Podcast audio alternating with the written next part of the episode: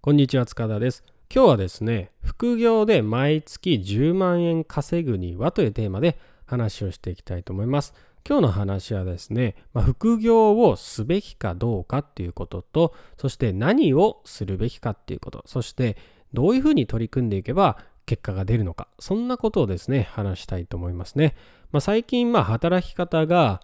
多様化してるっていうこともありまして副業をしたいっていう人は年々増えてるんじゃないのかなって思いますね。まあ、僕の周りでも、まあ、よく聞くんで、まあ、確実に副業したいっていう人はね、増えてるかなって思いますね。今の給料に毎月5万円でもいいからこう副業としての収入が欲しいとか、まあ、あとね10万円ぐらいあったらいいかなっていうね、えー、そういうことで、まあ、僕も相談されるっていうことがよくあります。でまあ最初にね結論から言っちゃうとまあ毎月10万円ぐらいかな、まあ副業で稼ぐっていうのはね、全然難しいことではないです。まあ、いくつかの条件というか、やらなければいけないことっていうのはあるんですけれども、まあ、決意があって、それを続けるっていうことさえできれば、まあ、10万円ぐらい稼いだったらね、まあ、誰でもできるかなっていうふうに思ってます。これは、あ男性、女性限らず、まあ、主婦でも誰でもできるかなって思いますね。なので、まあ、まずね、副業するべきかしないべきかっていうところから少し話そうと思うんですけど、まあ、副業っていうことですからね、まあ、サブの業務ってことなんですけど、まあ、主にね、えー、主となる仕事があっての別の仕事っていうことですから、まあ、そもそもバランスは取れてますよね。まあ、全部やめて何かをやるっていうわけではないんで、副業っていうのは、まあ、リスクヘッジになってますよね。もし副業失敗してもね、まあ、もちろん、もともとやってる仕事っていうのがあるんで、だから別にそれでなんか困ったりすることはないっていうことで、まあリスクヘッジはできてるのかなって思いますね。で、副業のいいところっていうのは、まあ副業が本業の収入を上回って、それが本業になるっていう可能性もあるわけですね。うん。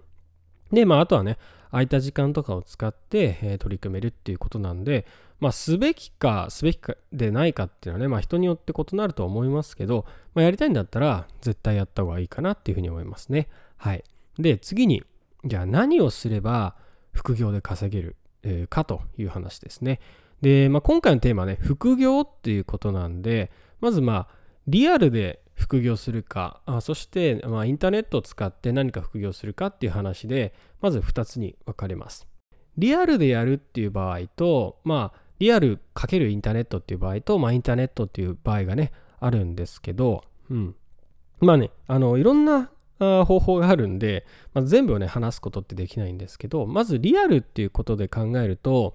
まあ、お店をね、やるとかなった場合っていうのは、これはもう、初期投資かなりかかってくるんで、えー、まあ副業じゃなくなっちゃうってこともあって、今回はちょっと外しますね。で、えー、じゃあ、残るはね、まあ、インターネットを使っ、って副業で稼ぐっていうことなんですけどこれもね、まあ、副業って調べると、まあ、いろんな方法ありますよね。まあ何でしょうかね。まあポイ活とかもねあるし、なんだろう。まあ背取りとかもあるかもしれないし、えー、まあアフィリエイトとかもあるかもしれないし、うん、まああとはね、物販でなんかやるとかもあるかもしれないし、まあいろいろ本当に数えきれないありますよね。まああと、投資をするとか、まあ登記をするとかね。まあ本当にいろいろたくさんあると思います。で、何をすべきかっていうことなんですけど、僕が思うにですね、副業を成功させるコツっていうのは、これはね、自分が好きだって思うことですね。これでないとなかなか難しいのかなって思いますね。まあ何でもいいんですけど、自分がやっていて楽しいっていうことじゃないとダメですね。うん。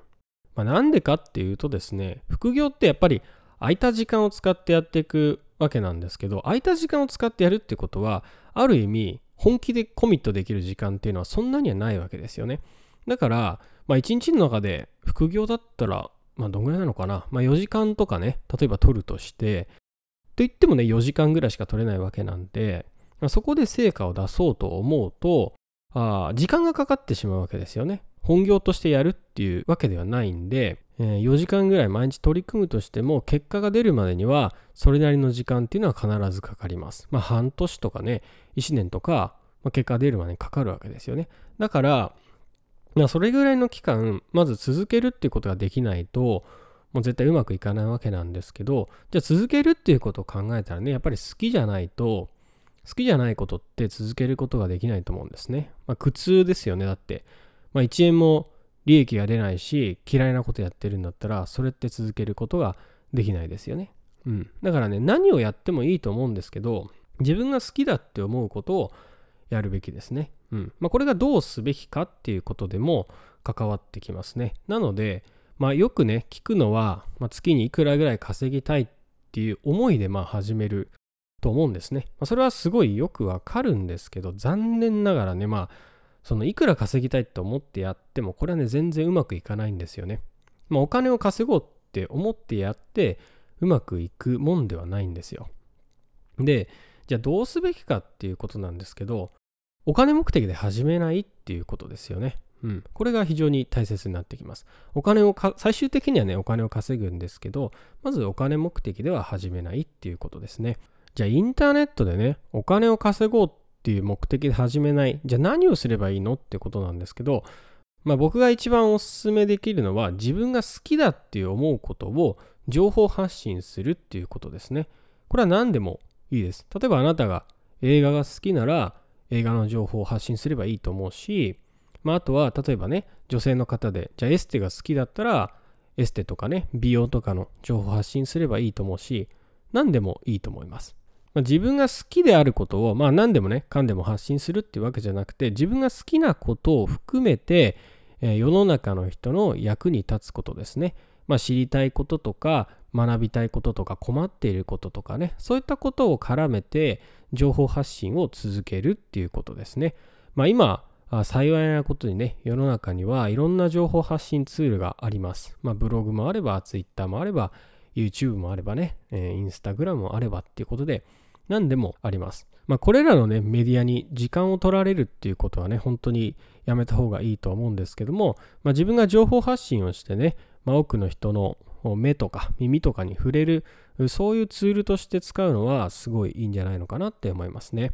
でね、まあ、あの副業するならお金目的で始めない方がいいですよって言ったのが、なんでかっていうとですね、あの結局マネタイズ、まあ、どうやってお金を稼ぐか、収益を上げるかっていうのは、後からどうとでもなるんですよね、実際。